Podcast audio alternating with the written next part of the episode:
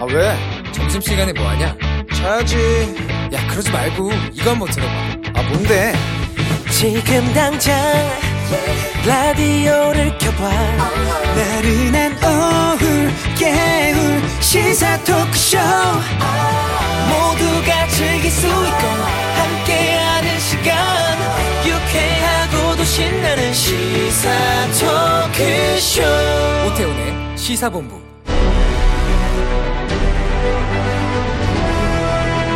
김철민의 본부 뉴스.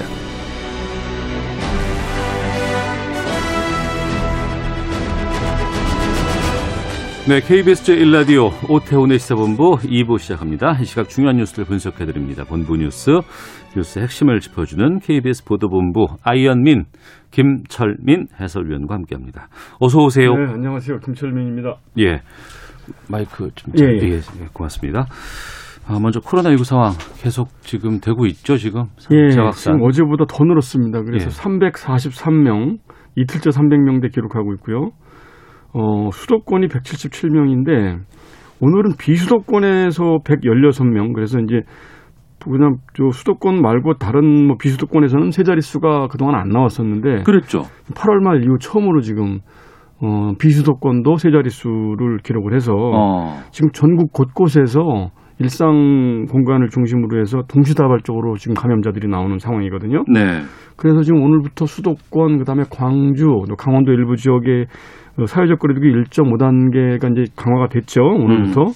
그런데 방역 당국은 지금 환자 증가 속도가 네. 예상보다 훨씬 더 빨라서 이 방역 대응에 굉장히 어려움을 겪고 있습니다. 그래서 음, 박능우 보건복지부 장관이 오늘 뭐 관련돼서 발언을 했는데 네. 지금 대규모 재확산 기로에 서 있는 아주 위태로운 상황이다. 어, 감염 경로가 불분명한 확진자 수 증가가 어, 예상보다 빨라서 네. 코로나19가 지금 일상 깊숙이 파고들고 있는 상황이고 음, 어디서든지 누가 걸려도 음, 이상하지 않은 그런 상황이다. 그래서 안전지대가 없다. 네. 그 회식이나 음주를 좀 일절 자제해달라 이렇게 당부를 간곡하게 했습니다. 네. 저도 어제 저녁에 예, 그 SNS를 통해서 내일 확진자 몇 명 나온다라는 걸 예. 받았어요. 그렇죠. 상당히 높은 수치가 나와서 예, 예. 이제 이게 어떻게 이게 왜 돌지? 이런 이게 생각이 들었었는데. 온라인 커뮤니티 일부 뭐 카카오톡이라든지 일본 메, 온라인 그 메신저에서 어젯밤 최근 이제 300명 넘는 일이 벌어지고 이러니까 음, 확진자가 뭐 500명이 넘었다, 800명이 넘었다. 근데 정부가 숨기고 있다. 이런 식의 이제 그 유언비어 이른바 가짜 뉴스가 나돌았죠. 그래서 예. 이 부분에 대해서도 이제 그 방역 당국이 음. 이 재미삼아 이러는 건지 의도가 있는 건지 모르겠지만 이 사회적인 혼란을 야기할 수 있는 내용이다. 그리고 네. 정부에 대한 불신을 조장하는 이런 위험성이 있기 때문에 음. 좌시할 수가 없다. 그래서 경찰청에 수사 의뢰를 하겠다. 유포자에 대해서 수사 의뢰를 하겠다 이렇게 밝혔습니다. 예.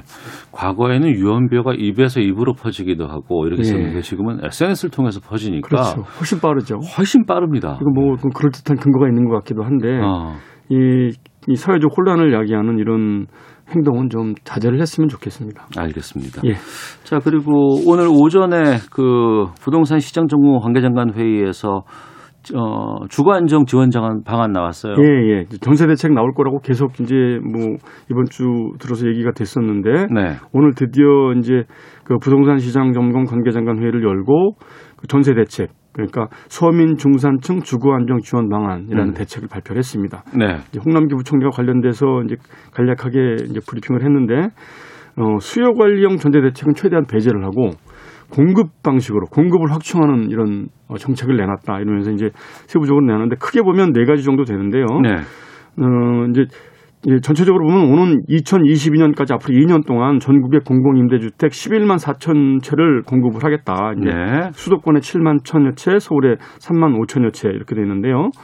어, 이제 첫 번째로는 기존의 공공임대주택의 공시를 활용하겠다 이렇게 발표를 했습니다. 그래서 현재 전국의 공공임대주택 가운데 3개월 이상 공실로 있는 임대주택이 전국에 3만 9천여 가구가 된다고 합니다. 비어 있는 집이 그렇게 예, 많아요. 비어 있는 집들이 어. 임대주택들이 예. 그 이제 수도권에 16,000가구, 서울에 4,900여 가구인데 이 공실인 공공임대주택을 모두 전세로 전환을 해서 네. 소득이나 자산 기준을 없애고 어. 무주택자라면 누구나 들어갈 수 있게끔 아 이렇게. 무주택이면 누구나 신청해 볼 수 있는 거예요. 그렇죠. 예. 그건 예. 이제 임대주택은 소득이나 자산이 일정 기준 어, 이하가 그렇죠. 돼야 되는데 예. 그런 기준을 다 없애겠다. 이렇게 해서 음. 이제 어, 했고 그다음에 지금 민간 건설사들이 짓고 있는 다세대 주택, 오피스텔 이런 네. 신축 건물들을 정부가 매입하는 방식으로 해서 음. 전세 물량을 확보를 해서 공공 전세 방식으로 2025년까지 서울에 2만 가구 네. 해서 이제 전국에 4만 4천 가구 공급하겠다 이렇게 발표를 했고요. 그럼 집주인이 저, 그, 그 국토, 국토부라든가 이제 공공기관이 되겠네요. 그렇죠. 어. 예, 예, 예. 그리고 이제 세 번째가 이제 빈 상가나 관광 호텔을 숙박 시설로 개조를 해서 네. 2022년까지 전국에 13,000 가구 이제 공급을 하겠다. 음. 그리고 서울에는 한 5,400 가구 정도 공급을 하겠다. 그리고 어, 네 번째는 중산층들이 살 수 있는 30평형대 중형 그러니까 고급 공공임대 주택을 내년부터 지어, 지어서 네. 2025년까지 6만 3천 가구 확충하겠다 이렇게 밝혔습니다. 음. 그래서 이제 전체적으로 11만 4천 가구를 추가로 공급을 하는데 지금 당장 음, 전세난이 시급하기 때문에 네. 그중 전체 물량의 40% 정도가 되는 어, 4만 9천 가구를 내년 상반기 안에 공급을 하겠다 이렇게 밝혔습니다. 지금 11월인데 내년 상반기면 얼마 안 남았네요. 그렇죠. 어. 그래서 당장 일단 시장에 심리적인 안정감을 주는 효과는 있을 걸로 이렇게 기대가 됩니다. 그래서 관련돼서 김현미 국토부 장관도 이제 어, 언급을 했는데 네. 이번 대책 효과가 조기에 가시화될 수 있도록 인허가 기간도 최대한 단축하고 입지도 확보하고 해서 아무튼 최대한 어, 빨리 시행을 해서 성과가 조기에 나올 수 있도록 하겠다 이렇게 밝혔습니다. 네. 무착륙 국제 관광 비행 1년 한시 허용한다고 하는데 예, 예. 이게 좀 어려워요. 무착륙 국제 관광 비행이 뭐죠? 얼마 전에 국내 한 온라인 상거래 업체에서 한반도 상공도는 무착륙 국내 관광 비행을 판매를 해서 그러니까 비행기 타고 하늘에서 이제 미- 이렇게 보고 다녀오는 그렇죠. 과- 여행. 예, 예, 예. 그게 뭐 2, 3분 만에 다 완판되는 예, 예, 이제 예. 그런데 차강을 해서 예. 정부가 이제 시- 코로나 사태로 어려움을 겪고 있는 항공업계, 여행업계, 또 면세점 업계를 지원하기 위해서 이제 어, 만들어낸 상품인데 네. 오늘 그 한국판 뉴딜 관계 장관 회의를 열고서 정부가 이제 논의를 해서 확정한 사항입니다. 그래서 무착륙 관광 국제 관광 비행을 1년간 한시적으로 허용하고 코로나 상황을 봐서 어, 더 연장할지 여부를 결정을 하겠다 이렇게 이제 발표를 했는데 네. 무착륙 관광 비행이라는 게 뭐냐면 이제 일단 인천공항에서 출국을 해서 네. 다른 나라 국경까지 이제 비행을 한 뒤에 예. 어, 착륙이나 입국하지 않고 음. 다시 바로 돌아서 인천공항으로 돌아오는 이런 이제 새로운 형태의 관광 비행이죠. 네. 그래서 물론 이제 그 방역이라든지 그다음에 검역 뭐 이런 이런 거는 철저하게 하는데 예. 이 국제 관광 비용 이용객들한테 면세 혜택을 어. 일반 여행객들은 똑, 똑, 똑같이 줘서 예. 1인당 600달러 면세 혜택을 주고 술 한 병, 담배 10갑, 그다음에 뭐 향수 600ml 이렇게 이제 그 허용을 하고 또 기내 면세점도 이용을 하게 하고 예, 예. 그러면서 방역 관리는 철저히 해서 그 바- 마스크 착용 의무화하고 발열 체크 증상 발현 여부 수시로 이제 점검을 하고요. 어. 일반 여행자들하고 접촉을 최소화 하기 위해서 음. 그 자동 이제 입출국 발권 입출국 그 시스템을 이용을 하도록 하고 바- 온라인 발권도 어 하도록 하고 해서 네. 어 이제 방역과 어, 검역은 최대한 강화를 하면서 음. 그 해외 이제 관광 비행 하고 관광하는 일정은 네. 어, 좀 이렇게 일반 여행처럼 비슷하게 이렇게 할 수 있도록 하는 상품을 1년간 한시적으로 허용을 하겠다 이렇게 발표를 했고요. 그 착륙은 안 하더라도 여권은 가져가야 되나요? 그렇죠. 어. 가져가야죠. 그래서 아. 입, 국 절차 뭐 해외로 입국하는 절차만 없는 거고 출국 예. 절차는 동일하게 진행이 됩니다. 아, 국제선으로 가야 되고. 예, 국제선으로. 그래서 인천공항에서만 일단 운영을 하기로 했고요. 예. 이게 상품성이 있다고 보고 음. 지금 국내 항공사들도 6개 항공사가 대한항공, 아시아나는 물론이고 네. 그 저가 항공사들도 포함해서 6개 항공사가 지금 관련 상품을 준비를 하고 있다고 합니다. 알겠습니다. 예. 본부 뉴스 이 소식까지 듣도록 하겠습니다. 예. KBS 보도본부의 김철민 해설위원과 함께했습니다. 고맙습니다. 네, 고맙습니다.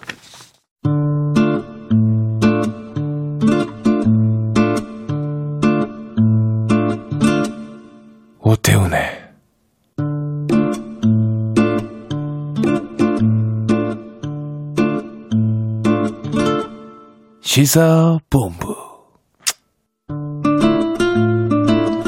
네, 1시 9분 지나고 있습니다. 시사본부는 청취자 여러분들의 참여 기다리고 있습니다. 샵 9730으로 의견 보내주시면 되고요. 짧은 문자 50원, 긴 문자 100원, 어플리케이션 콩은 무료로 이용하실 수 있습니다. 팟캐스트와 콩 KBS 홈페이지를 통해서 다시 들으실 수 있습니다. 유튜브에서 일라디오 시사본부 이렇게 검색해 보시면 영상으로도 방송 모습 확인하실 수 있습니다.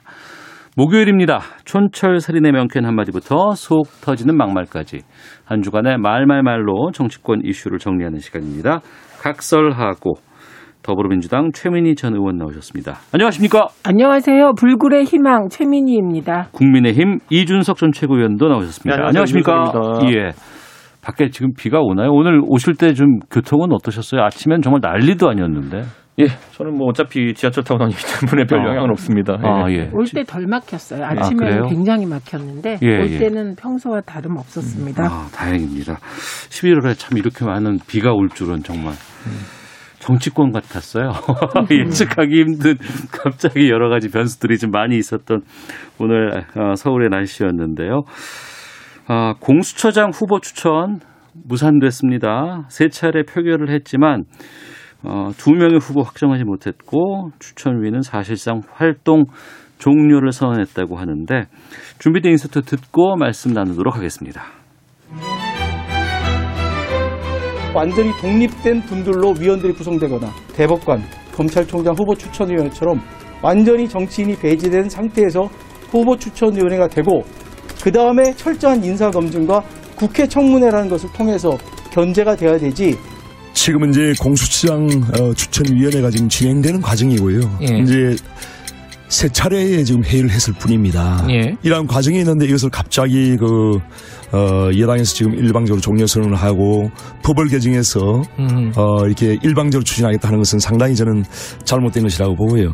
비토권이라는 건 바로 이런 아주 정치적으로 노골적인 사람, 그 다음에 후보 자격이 없는 사람을 밀어붙이는 것을 비토하라는 얘기지. 예. 이것을 뭐 자기 입맛에 맞는 사람을 선택하라는 것을 선택권을 준 게 아닙니다. 네, 먼저 대한변협 이찬희 회장 그리고 어, 국민의힘 윤영석 의원 또 민주당 홍익표 의원 KBS 김경래 최강 시사에서 말씀하신 내용들 좀 들어봤습니다. 그냥 끝난 건가요 추천위원회가 다? 네, 종료 종료죠. 왜냐하면 네. 거기 대한변협 회장 이찬희 회장 예. 그리고 법원행정처 조재현 처장이 예. 어, 오히려 강력한 뜻을 가지고 있었다고 아. 합니다. 이건 열 번을 해도 똑같은 결과일 것이다. 그래서 아, 더 이상 이것은 진도가 나갈 수 없다. 예, 진도가 나갈 수 없기 때문에 네. 일단 종료를 하고 정치에서 시작된 문제니 정치에서 해결하라. 음. 어, 이렇게 얘기했기 때문에 뭐 이게 어차피 대한변협 회장은 추천되는 거잖아요. 만약에 네네. 공수 처장 추천위원회를 다시 해도 음. 어, 대한변협하고 법원행정처가 들어오는 거거든요. 예, 예. 그런데 어, 그리고 가장 중립적이라고 인정받는 거거든요. 음. 두 분이. 예, 근데 그런 강력한 뜻을 가지고 있고 또 제가 봐도 애초에 이현 변호사 같은 분이 공수처장 추천위원회에 추천되는 순간 네. 그건 뭐 지연시키고 끌고 어 그리고 음 소위 비토권이라는 것을 못하게 막는 것. 음. 그 사람에 대한 비토권이지 공수처장을 못 뽑게 하는 비토권은 아니거든요. 네. 그렇게 활용할 것으로 예측했기 때문에 음. 예견된 결과다 이렇게 봅니다. 말씀하신 이현 변호사는 국민의힘에서 저 후보 추천위원으로 선정하신 분인데요. 지금 국민의힘은 그러면 이 지금 공수처장 추천 어떻게 해야 된다고 보세요?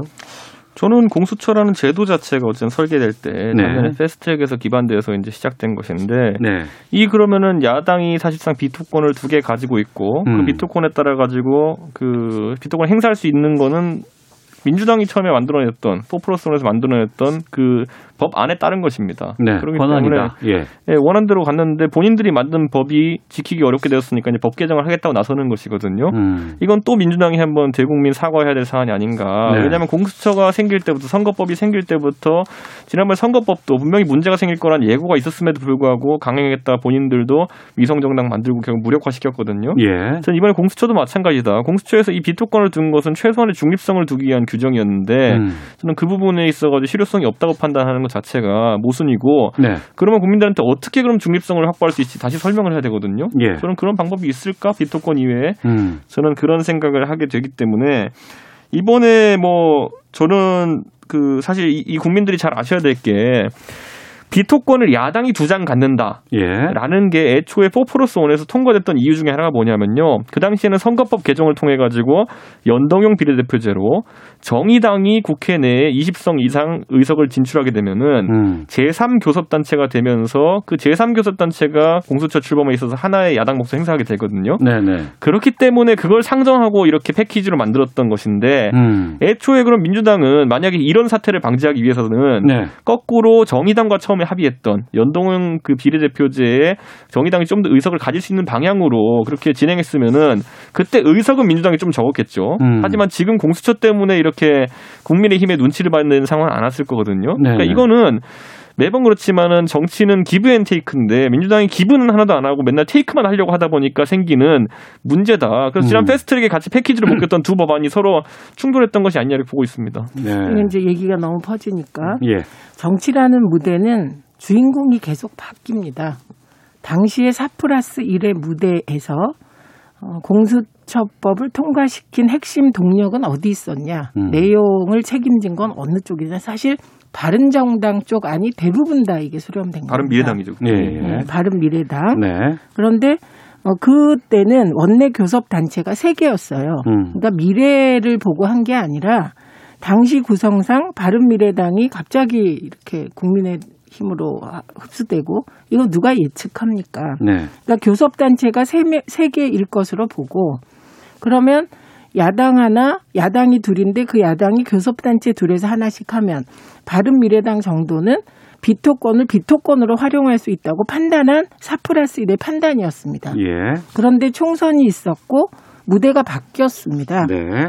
그러다 보니 애초 예상과는 달리 바른미래당이 없어졌어요. 음. 그때는 정의당을 염두에 둔 건 아니고요. 예. 없어져서 어, 지금은 상황이 바뀌어서 국민의힘이 두 개의 비토권을 가지게 된 겁니다. 네. 그런데 그 비토권을 비토권으로 쓰지 않고 공수처 출범을 막는 것으로 쓰고 있어요. 비토권은 그게 아닙니다. 음. 그렇기 때문에 이제 민주당 입장에서는 어, 바꿀 수밖에 없는 거죠. 공수처를 출범시킬 것인가? 네. 아니면 국민의힘의 끊어, 끝없는 흔들기, 끝없는 지연 전술에 말려서 공수처 출범을 못할 것인가? 음. 이런 기로에 와 있기 때문에 네.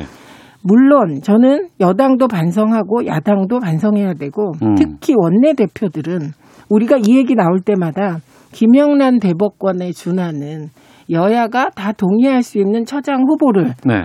여야 원내대표가 좀 미리 인재풀을 확보해라. 음. 어, 이런 제안을 여러 번 드렸거든요. 네. 그런데 그걸 해내지 못했다는 측면에선 여야 원내대표들이 일단 면목 없게 됐죠. 음. 국민께. 그러나 민주당은 결단의 순간이 다가왔다고 생각합니다. 네. 오늘 오전까지도 보니까 그 김태년 원내대표는 25일 법 개정 뭐 이렇게 얘기가 지금 나오고 있더라고요. 네. 만약에 법 개정을 한다고 민주당이 시도한다 그러면 어떻게 해야 되나요? 국민의힘에서? 이건 마찬가지로 과거처럼 이제 패스트트랙이라는 절차에 준하는 어떤 속도전을 펼치겠다 이런 의지인데 예. 사실 그렇게 할 필요도 없는 게 이제 의석이 많기 때문에 의사 일정을 음. 빨리 진행시킨다는 거거든요. 네. 근데 우리가 이제 패스트트랙도 봤지만은 성급하게 결과만을 이제 놓고 밀어붙인 입법이라는 것이 선거법도 실제 적용했더니 어그러졌고 음. 지금 이제 공수처법도 처음에 짜놨던 이 추천안이 얼그러진 거 아니겠습니까? 네. 저는 이렇게 바늘허리에 실매어 쓰듯이 이렇게 하는 식의 입법이 지금 부동산 정책도 매번 그냥 뭐 하나 떴다 하면 그거 쫓아다니 공 쫓아다니기 바쁜 그런 정책이 된 것처럼 민주당이 지금 공수 출범이 절대 선이라는 그런 어떤 선악 논리에 빠져가지고 네. 이런 일을 벌이고 있는 거 아니냐. 이 와중에 그러면 민주당이 생각하는 검찰 개혁의 방향성이라는 것은 국민들한테 절대적인 지지를 받고 있느냐.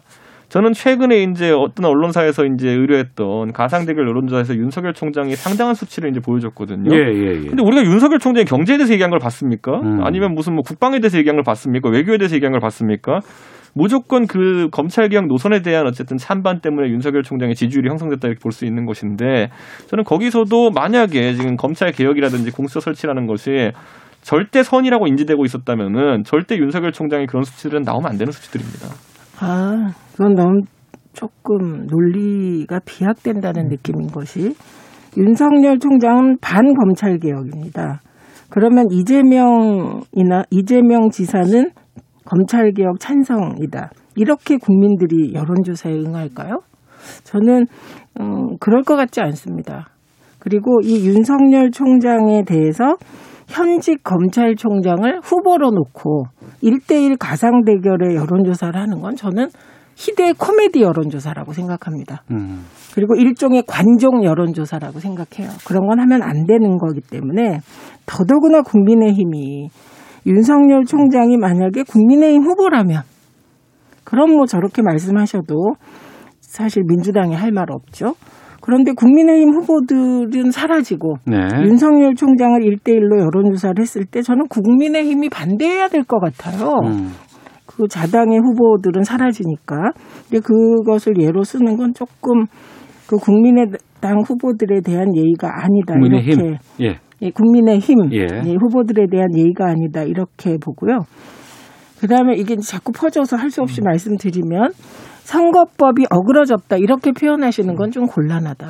선거법을 누가 처음에 어그러뜨렸냐, 위성 정당을 누가 먼저 만들었냐, 그거는 자유한국당이었거든요. 음. 그리고 어, 민주당은 그런 그 상황에서 어, 자유한국당이 위성 정당을 만들어서 비- 비례대표를 많이 가져가는 상황에서 어떻게 할까를 네. 말하자면 종속 변수로서 판단하고 욕먹을 각오로 위성정당을 만든 거기 때문에 예.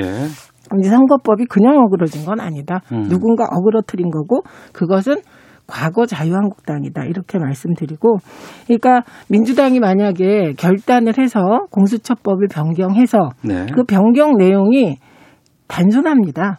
그냥 국회 사인 추천 이렇게 되는 거예요. 음. 음, 그럼 아마도 국회의장 추천 뭐 이런 식으로 바뀌겠죠. 네. 어, 그렇게 바꿀 때 그건 정치적인 판단이고 그에 따른 그에 따라서 긍정 평가가 많을지 부정 평가가 많을지 그 결과는 정치적으로 민주당이 온전하게 책임지고 안고 가야 하는 것이죠. 그럼 두 분께 이 질문을 똑같이 드리도록 하겠습니다. 지금 25일 법사위에서 공수처법 개정하겠다는 이제 김태년 원내대표의 이제 속보들이 계속 오전에 나오고 있었거든요. 일주일 정도 시간 남았고, 어, 그러면 그때까지 어떤 정치적으로 이 부분을 법 개정 전에서 풀 수 있는 가능성은 어떻게 보시는지 좀 여쭙겠습니다. 저는 결국에는 그러면 국민의힘에서 추천하는 후보군들을 봤을 때 음. 이분들이 과연 받아들이기 어려운 수준의 어떤 이력이나 아니면은 편향성을 가진 분들이냐. 예. 저희가 추천한 후보 중에 보면은 김경수 변호사도 있어요. 예. 이분은 공교롭게도 김경수 경남지사와 동명이인 신 분인데 찾아보시면 나옵니다. 김경수 지사의 변호인으로 활동했던 분이 김경수 변호사입니다. 예. 그렇기 때문에 이분은 오히려 정치적 편향성 논란에 있어서 저희가 봤을 때는 김경수 지사랑 가까운 관계가 아닌가 이런 생각을 할수 있는 부분이 있는 분인데 그렇다면 이분의 이력에 만약에 흠결이 없다면은 이 정도면 굉장히 중립적인 후보라 받아들일 수 있는 부분이 있는데 이 추천된 후보들 중에서 꼭 민주당이 본인들이 원하는 후보를 관철해야 될 이유가 있는 것인지 음. 예, 저는 비토권이라고도 말하지만 사실상 추천위원을 저희 넣기 때문에 야당의 추천권을 존중할 수 있는 방향으로 갔으면 아무 문제 없이 벌써 합의대가 땅땅땅해서 출범했을 겁니다. 근데 네. 왜 그런 안은 고려하지 않고 우리가 무조건 추천해야 된다라고 민주당이 밀어붙이는지 이건 음. 알 수가 없습니다. 어, 우선 그 저는 지금이라도 박은정 위원 전 위원장 정도는 야당에서도 뭐 워낙 이 정부에 대해서 뭐몇번 반기를 들어서 그 그나마 중립적이라고 판단하지 않습니까?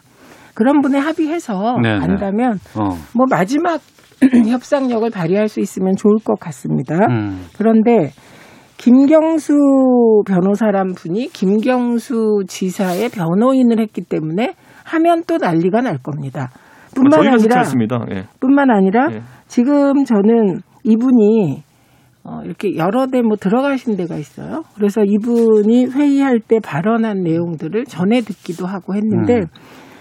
어떤 연유로 김경수 지사의 변호를 맡게 됐는지 모르나 매우 매우 부정 그 아주 아주 아주 보수적인 분이더군요. 네. 예, 생각이 완전히 어 저는 아- 매우 매우 보수적인 분이군요. 그그 분이더군요. 근데 그런 분을 뭐 여당이 추천한 추천 받는 게 말이 됩니까? 음. 저는 뭐 김경수 변호사란 분은 적절하지 않은 인물이라고 생각합니다. 알겠습니다. 이 부분은 저희가 다음 주 이 시간에는 아마 무언가 가타부터 결정이 될 수밖에 없는 상황이기 때문에 또 그때 또 말씀을 좀 계속해서 이어가도록 하겠습니다. 아, 내년 4월 보궐선거 그 다음에는 대선이 있습니다. 지금 여러 가지 정치권에서의 여의도에서의 움직임들이 좀 드러나고 있습니다. 하나씩 하나씩. 먼저 그 유승민 전 의원이 차기 대선에 재도전하겠다는 의지를 공개적으로 밝혔다고 합니다. 이제 서서 이제 이게 윤곽이 드러나는 거죠? 어떻습니까? 뭐 사실 유승민 의원 같은 경우에는 지난 대선에도 출마해가지고 완주를 한 경험이 있기 때문에 네. 지금 이제 일각에서 나오는 서울시장 출마 소리라든지 이런 건 염두에 두지 않고 음. 대선에 직행하겠다는 의지를 보이고 있고 무엇보다도 국민의힘 소속 후보들이 이제 사실 누가 있느냐라는 상황이 나- 말이 나온 상황 속에서 네. 저희 당 김종인 비대위원장께서는 원래 여러 가지 조건을 걸었거든요. 음. 좀 젊고 네. 경제를 잘 아는 그런 사람이었으면 좋겠다 이렇게 했는데 뭐 두 가지 조건을 다 만족시킨 사람을 찾기 어렵다면은 그 안에서 음. 이 사실 어, 가장 근접한 사람들 찾아내다는 과정을 지금 이제 김종인 비대위원장이 하고 있다 이렇게 보고 네. 오셔서 이제 축사도 하셨거든요. 예. 예. 그러니까 유승민 의원이 가는 길에 좋은 결과가 있었으면 좋겠다. 어. 뭐 의례적이라고 들릴 수도 있겠지만은 예, 예.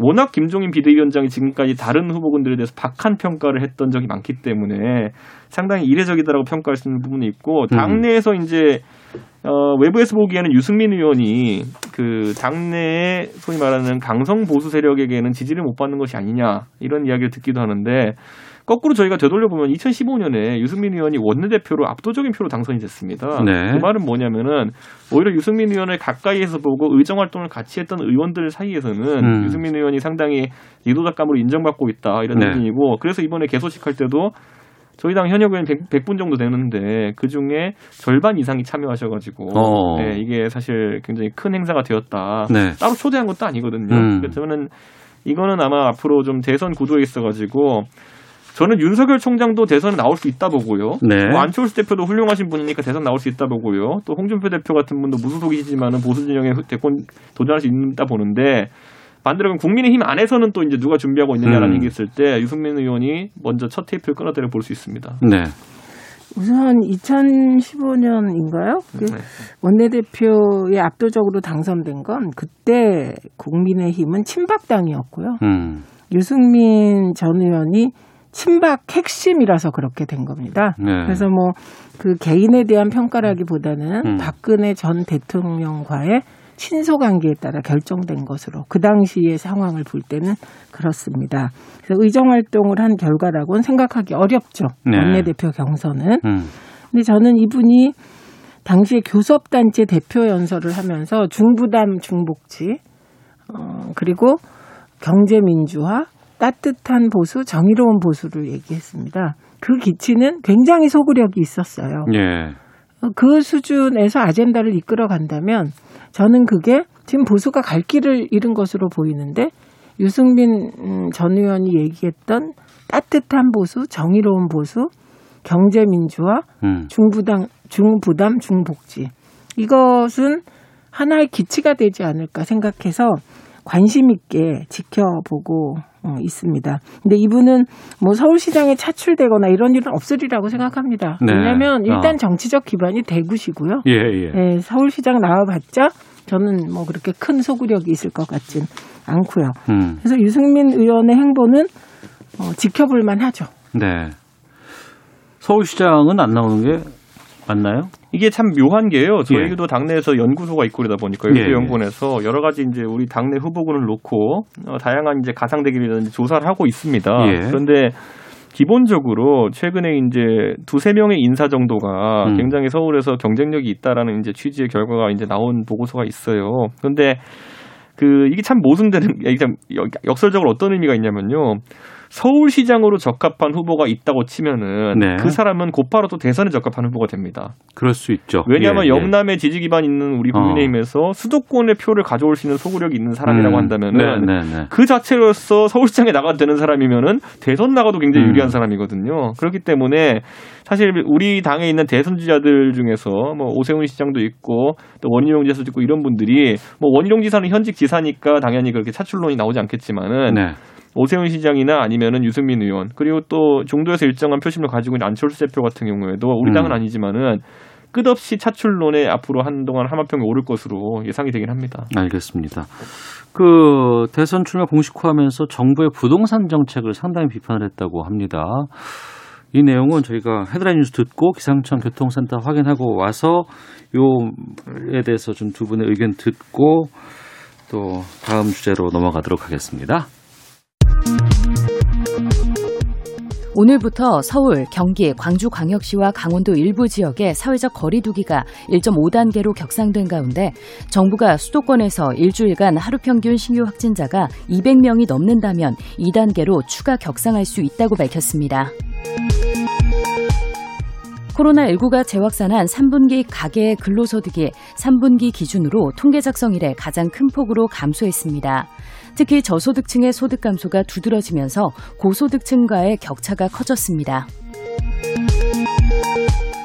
95%의 면역 효과를 지닌 것으로 알려진 화이자와 모더나의 코로나19 백신이 이르면 몇 주 내 승인을 받아 공급될 것이라고 미국 보건당국이 밝혔습니다. 홍남기 경제부총리가 최근 원화 환율 하락세가 지속하고 있는 데 대해 언제든 적극적으로 대응하겠다고 말했습니다.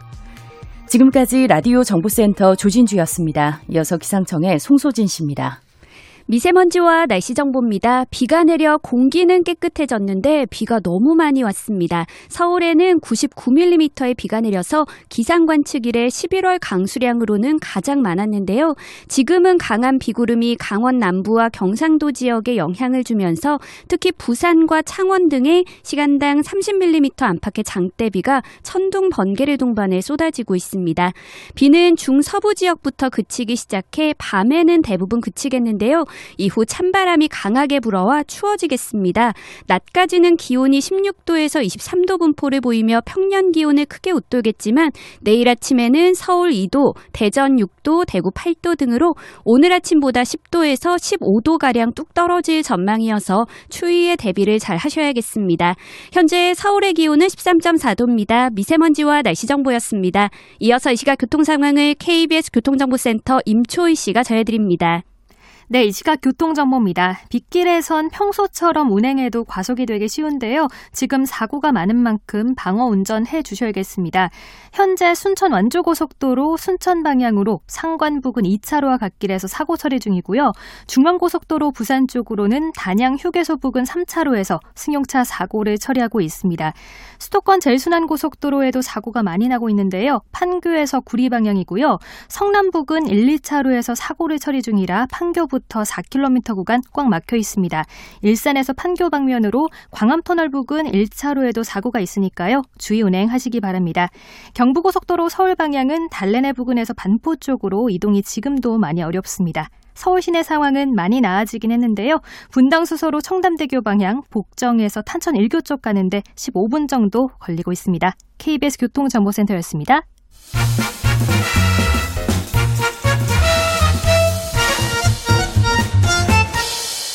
오태훈의 시사 본부. 네, 각서라고 돌아왔습니다. 3784님, 최민희님을 응원하는 사람입니다. 화이팅 하고요. 건강 꼭 챙기세요. 0356님, 김종인 비대위원장이 말한 젊고 경제 잘하는 사람이면 이준석 위원이네요. 응원합니다. 라는 응원 문자들. 항상 이런 분들 계세요. 예, 예. 아시는 분들은 아니신 것 같고. 네. 예. 아, 지지자고 응원하시는 분들이 항상 두 분이 계신다는 것 알려드리고 다시 돌아오도록 하겠습니다. 각설하고 앞서 그 유승민 전 의원 예, 대선 출마 이 자리에서 어, 현 정부의 부동산 정책에 대한 강한 비판을 던졌습니다. 오늘 또 전세 대책이 나왔어요. 여러 가지 이제 공급 대책 위주로 지금 나왔는데 뭐 호텔을 뭐 개조해서 또 어, 음. 보급하겠다라는 얘기들도 나오는데 어떻게 보시는지 한 말씀씩 듣고 또 계속해서 말씀 이어가겠습니다. 전 저는 이제 정부가 다양한 주거 형태에 대해서 고민을 하고 있다 이런 생각이 들고 있고 네. 예를 들어 근데 임대주택을 처음에 공공임대를 늘리겠다 했을 때 음. 지금까지 임대주택에 대해서 안 좋은 시선이 좀 있었던 건 사실이기 때문에 국민들이 반응하기를 네. 음. 아 전부 다 임대 살라는 거냐 네, 이렇게 네. 나왔던 것 거기에 정부가 상당히 부담을 느꼈던 것 같은데 이번에 이제 또 호텔 같은 이제 숙박 시설 중에서 유유 시설을 이제 개조해 가지고 음. 전월세로 이제 공급하겠다라고 하는 방법도 사실 호텔이나 이런 모텔에 원래 이렇게 한 달치 세를 주고 사는 시스템이 있습니다 민간에서도 네, 네, 네. 보통 달방이라고 하죠 이제 보면은 달세, 달방 이렇게 달방 얘기하죠. 이렇게 네. 얘기하는데 그러니까 이게 지금 온라인에서 그 조소적으로 이제 뭐라 불리냐면 공공달방 하겠다는 거냐 아. 이렇게 나오고 있거든요. 저는 그러니까 이게 사실 주거용으로 지어진 건물과 숙박업소로 지어진 건물은 좀 용도도 다르고 이제 전용하기 어려운 측면이 있는데 정부가 아무리 공급에 어려움을 겪고 있다 하더라도 저는 이게 공급 대책의 일부분이기 때문에 저는 예. 이것만으로는 다 비판할 수 없다 이렇게 음. 보지만은 예. 이게 아무래도 워낙 새로운 아이디어다 보니 이게 부각되어 가지고 음. 정부가 이제 이 부동산 내놓을 때마다 희화화되지 않았으면 하는 생각이다. 네. 솔직히 서울 시내에 지금 임대주택 거의 3만 가구 가까이 공급한다고 하는데 어, 이런 거 다 포함해봤자 저는 이건 몇 천치 안 나올 거라 보거든요. 음. 이 소위 말하는 숙박업소 전환하는 그 형태는. 그렇다면 신규 공급을 어디다 짓고 이런 게더 중요한 것인데 그 부분에 대해 정부가 좀 화끈하게 내놓지 못하는 거. 이게 국민들이 좀 이렇게 조소적으로 나올 수밖에 없는 상황이 아닌가 그렇게 생각합니다. 네. 최민희 의원님. 우선 이번에 11, 11만 4천 호 네. 어, 공급하겠다는 거고 이거는 장기 대책이 아니라 단기간에 내놔서 어, 내년 3월에는 계약할 수 예, 있게 예. 하겠다 이런 겁니다. 그러니까 다 긁어 모았다는 음. 얘기죠. 그럼 다 긁어 모았다는 얘기는 그만큼 대책이 궁하다는 얘기예요. 왜냐하면 공공임대주택에 대한 요구는 입지가 좋아야 되고 특히 교통이 좋아야 되는데 네, 네. 그런 곳에 지을 만한 땅이 별로 없는 거예요. 음. 그러니까 이건 정부가 안고 있는 근본적인 고민인데 네. 그럼에도 불구하고 질 좋은 공공임대주택을 짓고 그리고 중산층을 겨냥한 임대주택을 짓겠다는 대책은 이미 나와 있습니다. 근데 해봐야 지금 짓기 시작해야 5년 후거든요. 그러니까 지금 정부가 계획을 세워놓으면 다음 정부가 이제 효과를 보는 건데 그래서 여러 가지를 짜내다가 이제 호텔도 그렇게 하겠다. 어, 일부 몇몇 호텔이 개조해서 그렇게 네네. 했다는 거 아닙니까? 근데 저는 뭐 비판이 나올 수 있다고 보는데 유승민 전 의원이 대권을 지향하시는 분이 그거 콕 찍어서 비판하는 거는 음. 좀 꼬리 잡고 흔드는 느낌? 그러니까 그거는 그냥 이제 대변인이 가볍게 비판할 수는 있지만 그게 핵심도 아닌데 네. 비판하는 건 좀 안 맞다. 음. 대신 대책을 좀 내놓으시면 어떨까 네. 이런 생각이 들었습니다. 알겠습니다. 자, 내년 보궐선거 5개월, 뭐 150일도 남지 않았습니다. 어떻게 보세요? 지금 음, 양쪽에서 다들 판세 같은 것들 좀, 좀 생각해 보고 계실 것 같은데. 야구에서 보면은 크게 뒤지는 팀들이 보통 이제 대타를 내 가지고 큰거 한 방으로 역전하려고 합니다. 네. 예, 스윙이 커지죠. 음. 저는 이번에 그 부산 선거에 있어가지고 영향을 끼칠 수 있는 김해 신공항 이제 재검토 계획이라고 하는 것, 그러니까 네. 사실상 가덕도 신공항을 밀기 위한 것이 아니냐 이런 얘기가 나오는데 이것도 사실 민주당 입장에서는 지금 뭐 큰 계략이 하나 필요했던 것이 아닌가, 음. 큰 수가 하나 필요했던 거 아니냐 이런 생각이 들어가지고 이게 선거용 전략이라는 말을 피해갈 수 있을까? 왜냐하면 지금 문재인 정부가 집권한 지가 지금 4년이 지났거든요. 네.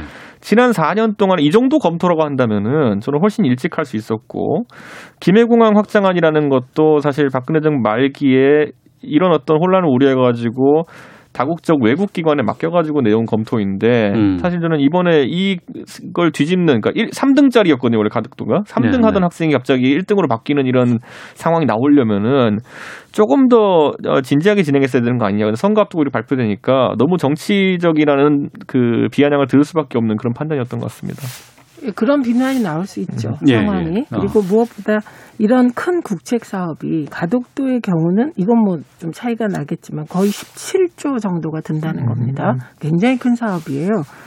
어, 그리고 김해공항에 활주를 하나 더 놓는 거는 뭐 5조 내지 6조라고 하니 그 또한 큰 사업인데 이런 사업이 정부마다 이렇게 그 바뀌는 것 자체는 거. 그거는 뭐 이 정부 저 정부 할 것 없이 음. 다 바람직하지 않다고 생각합니다. 네. 그런데 검증위원회가 출범한 거는 오래전이죠.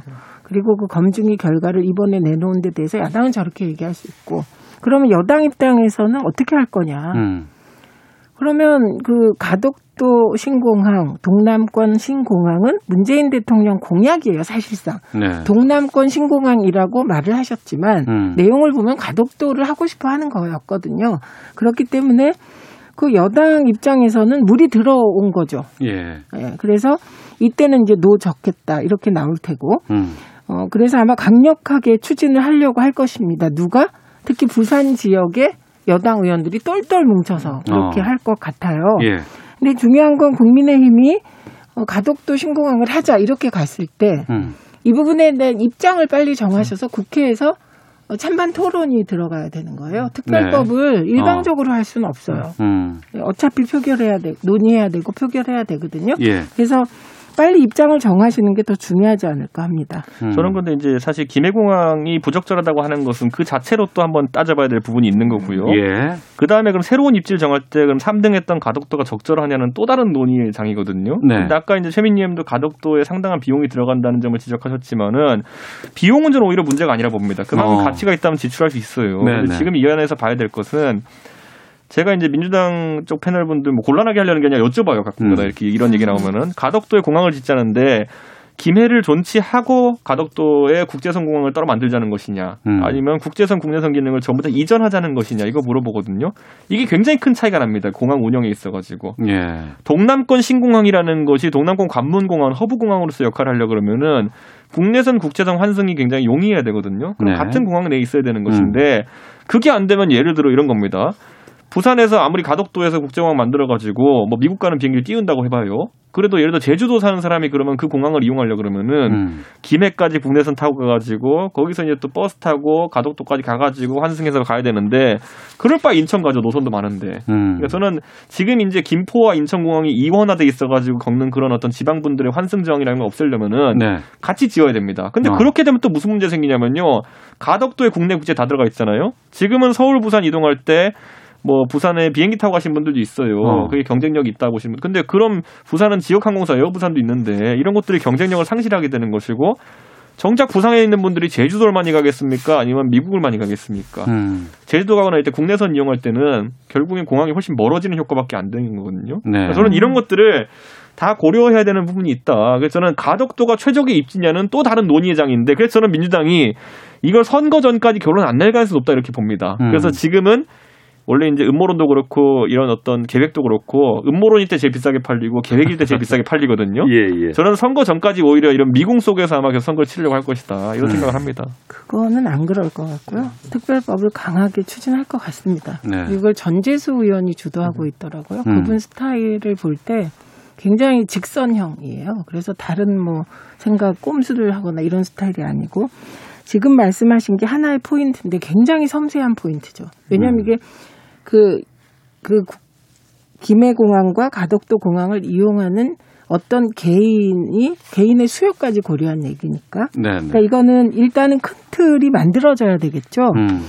그 가덕도를 어, 어떤 쓰임으로 어떻게 설계할 거냐. 그러니까 이게 국내적 요인으로 가덕도를 짓자. 전 이건 아닌 걸로 알고 있습니다. 네. 그리고 바로 요 지점 김해 공항에 활주로를 하나 더 놓는 것이 시간이 또 지나면 활주로를 또 놔야 될 수도 있는데 음. 이 경우는 정말 경제성도 효율성도 없다. 네. 이게 김해공항의 제가 아는 약점이었거든요. 네, 네. 그러니까 이 얘기는 뭐냐면 동남권 신공항으로 어떤 그 하나의 새로운 공항 허브를 만들겠다는 전략이기 때문에 음. 이런 전략일 때 어, 김해공항과 뭐 제주도 갈 때 뭐 할 때 이런 건 사실은 마이너하게 보일 수 있는 문제죠. 알겠습니다. 짧게 하나씩 여쭤보고 마치도록 하겠습니다. 그러면 이전에는 이전까지만 해도 국민의힘에서는 부산은 어, 가져오는 것으로 생각하고 이 서울을 되게 중요하게 보셨는데 네. 이 가덕도 김해 신공항 이 재검토 결과 발표 이게 부산에 좀 영향이 좀 있다고 보세요? 어떻습니까? 저는 이제 전장을 사실상 서울에 두게 되면은 예. 민주당 입장에서는 부산에 집중할 수가 없는 그런 상황이 되는 거고 서울에 오히려 전장이 돼버린 상황이 되거든요. 네. 그런데 이제 반대로 부산에서 이런 큰 이슈를 발생시키면은 음. 부산이 전장이 되고 오히려 국민의힘이 서울에 신경을 쓸 수 없는 상황이 됩니다. 음. 그래서 저는 그런 전략적인 판단이 있지 않았을까 이런 생각을 하고요. 다만 이제 국민의힘도 좀 조심스럽게 움직일 필요가 있는 것이 하태경 의원 같은 경우에는 뭐 부산 시당 위원장이니까 예. 어쨌든 부산 시민들이 원하는 방향으로 하겠다는 취지로 이야기했지만은 음. 저는 이 문제는 대한민국 전체에 있어가 제2 관문공항을 만든 문제이기 때문에 네. 전체 민심의 기- 그 향배를 잘 파악해야 된다 이렇게 보고 있습니다. 왜냐하면 그 PK 지역에 있어가지고 뭐 울산시장, 부산시장, 경남지사, 부산시 경제부시장 다 문제가 된 상황 속에서 음. 당연히 심판하는 여론이 높은 선거이기 때문에 성급하게 움직일 필요가 없다 봅니다. 네. 수민 의원님.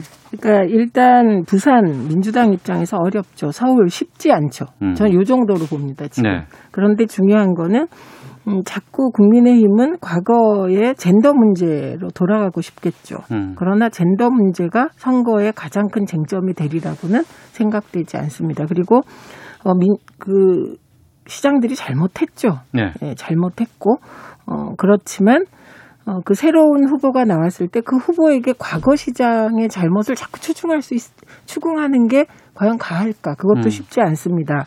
그래서 어, 부산 가덕 가덕도 공약은 사실 선거 때 공약 내고 선거 치르는 건 너무 당연하고요. 예. 그래서 그 가덕도 공항이 부산에서는 민주당이 어렵죠. 그런데 조금 덜 어렵게 만들지는 모르겠습니다. 그리고 서울 지역은 전혀 다른 그 장이라 그건 음. 또 다른 장이 펼쳐질 것 같습니다. 알겠습니다. 각설하고 여기서 마치도록 하겠습니다.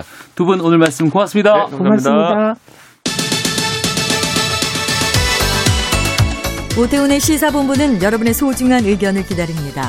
짧은 문자 50원, 긴 문자 100원의 정보 이용료가 되는 샵 9730, 우물정 9730번으로 문자 보내주십시오. KBS 라디오 앱 콩은 무료입니다. KBS 라디오 오태훈의 시사본부. 지금 여러분은 대한민국 라디오 유일의 점심 시사 프로그램을 듣고 계십니다. 네, 사회에 존재하는 다양한 이슈에 대해서 가감 없이 생각을 표현하는 시간입니다. 김선영의 세상의 모든 리뷰, 김선영 문화평론가와 함께합니다. 어서 오세요. 안녕하세요. 예, 이게 작년이었나요? 그 네. 오디션 프로그램이죠. 네. 프로듀스 이거 101로 읽어요? 101로 네, 읽어요? 101. 아, 101이에요? 네. 아. 너왜 이런 거 101로 읽어야 되나 싶은 생각이 드는데. 100일 이렇게.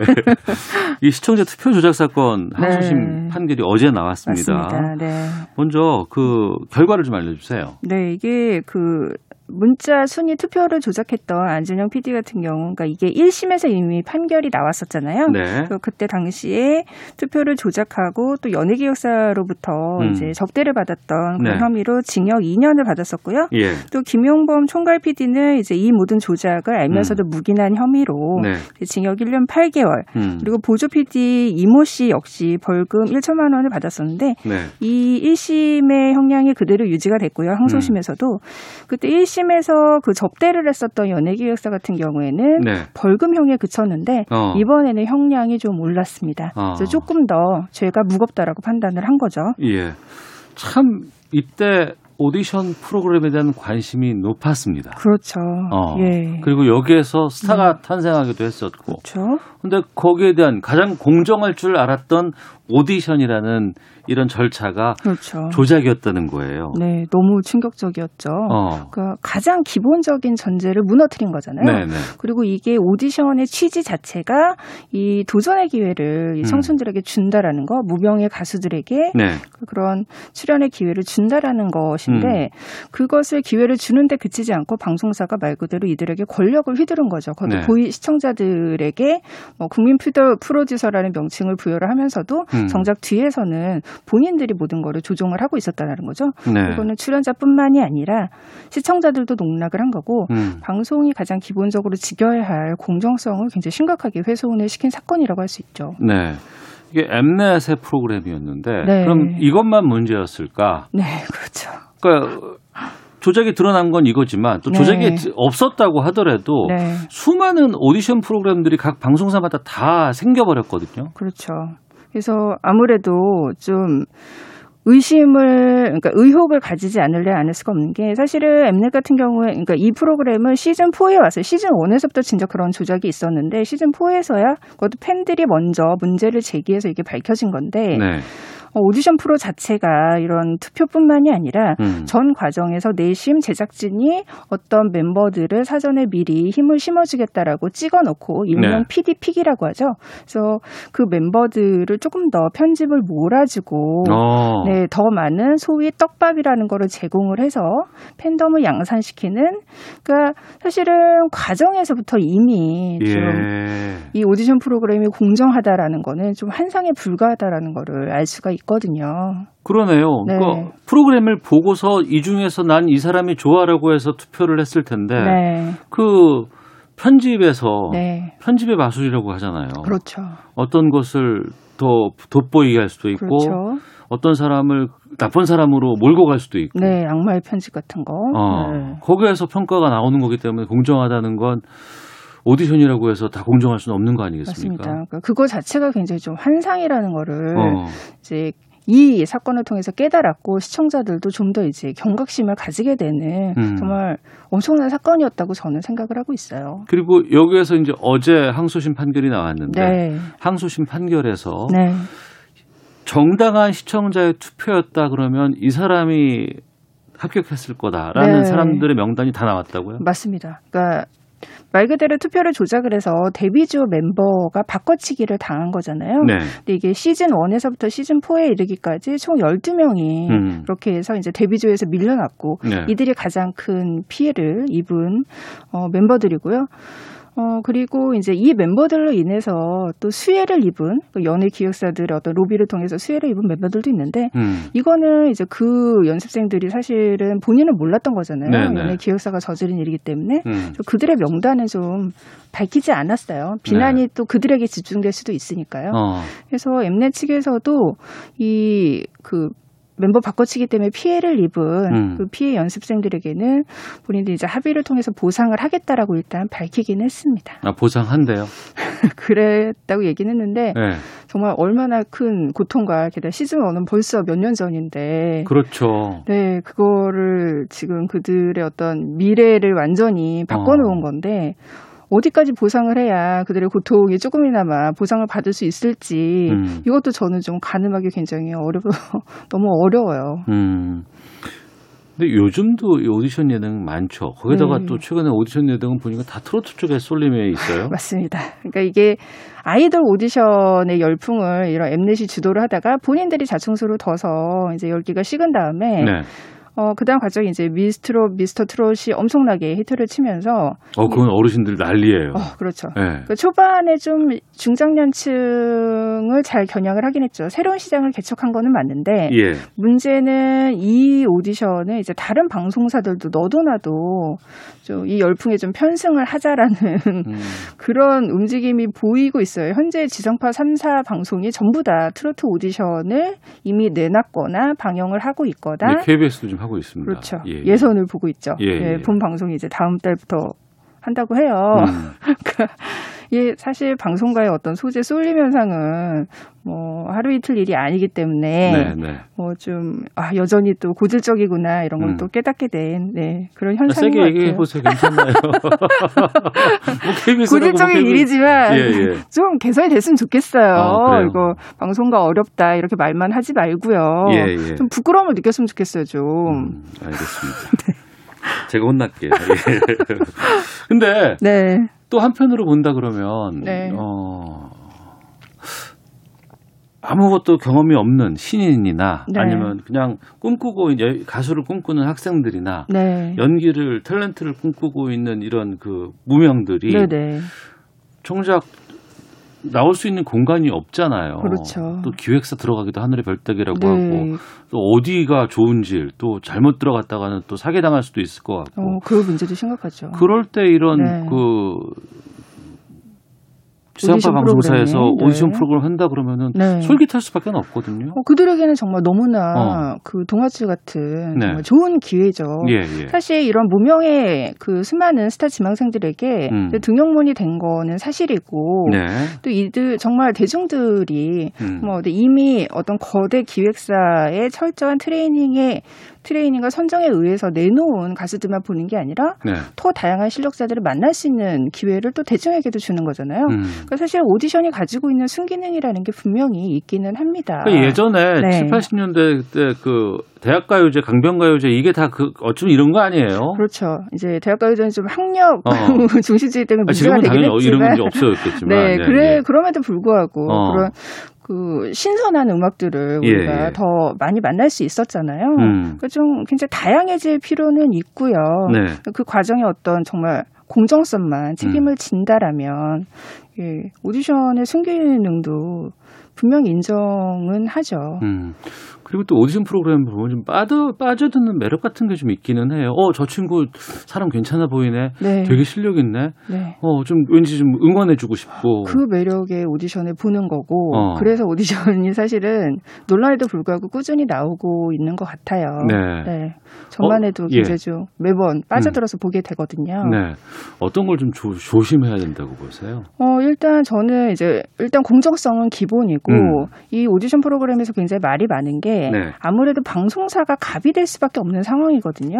이 출연자들은 이제 스타가 되기 전에 일단 그 의뢰 입장에서 네. 방송사 위주로 모든 스케줄이 돌아가야 되고 음. 스포 바이오일러를 막기 위해서 또 사생활 침해도 당해야 되고 네네. 또 굉장히 적은 출연료, 최소한의 비용만 제공을 하고 방송에서 그냥 본인의 실력을 재능을 음. 보여주는 거잖아요. 네네. 근데 그에 걸맞는 어떤 대우도 사실은 음. 방송사에서 좀 줘야 되지 않나, 해줘야 되지 않나. 왜냐하면 이런 오디션 프로그램이 많은 이유가 사람들도 좋아하지만 방송사 입장에서도 굉장히 저비용 고효율 상품이거든요. 어. 그렇죠. 스튜디오에서 네, 네. 그런 무명의 신인급들을 최소한의 비용만 가지고 굉장히 다채로운 무대를 뽑아낼 수 있는 거잖아요. 그렇기 때문에 이제 방송사 입장에서는 이거를 가성비 상품이라고 생각을 하는데 그런 생각에서 벗어나서 이 출연자들이 아직 대중에게 많이 알려지지 않았을 뿐이지 사실 재능은 이미 그들도 프로거든요. 네, 그럼요. 예. 그러니까 그에 걸맞는 대우를 해줄 음. 필요가 있는 것 같습니다. 네. 인재 발굴이라는 측면도 있지만 또 한편으로는 왠지 무한 경쟁 정말 그거 아닌 거 아니에요? 그렇죠. 뭐 2천 네. 명, 뭐 몇만 명이 와서 딱 한 명만 남는다고 하는 거는 다 모두가 다 하나의 또 인격체고 또, 또 하나의 또 삶이 있는 건데 네, 맞습니다. 그 부분까지도 좀 생각해 보면 그럼 프로그램이 또 재미없다 그럴 거 아니야 또 아, 참 고민이 많습니다. 네, 좀 그런 고민은 대중이 해야 되는 게 아니라 제작진이 좀 해야 될 것 같습니다. 예, 네. 제가 혼나겠습니다. 세상의 모든 리뷰 김선영 평론가와 함께했습니다. 고맙습니다. 감사합니다. 시사본부 마치겠습니다. 내일 뵙겠습니다. 안녕히 계십시오.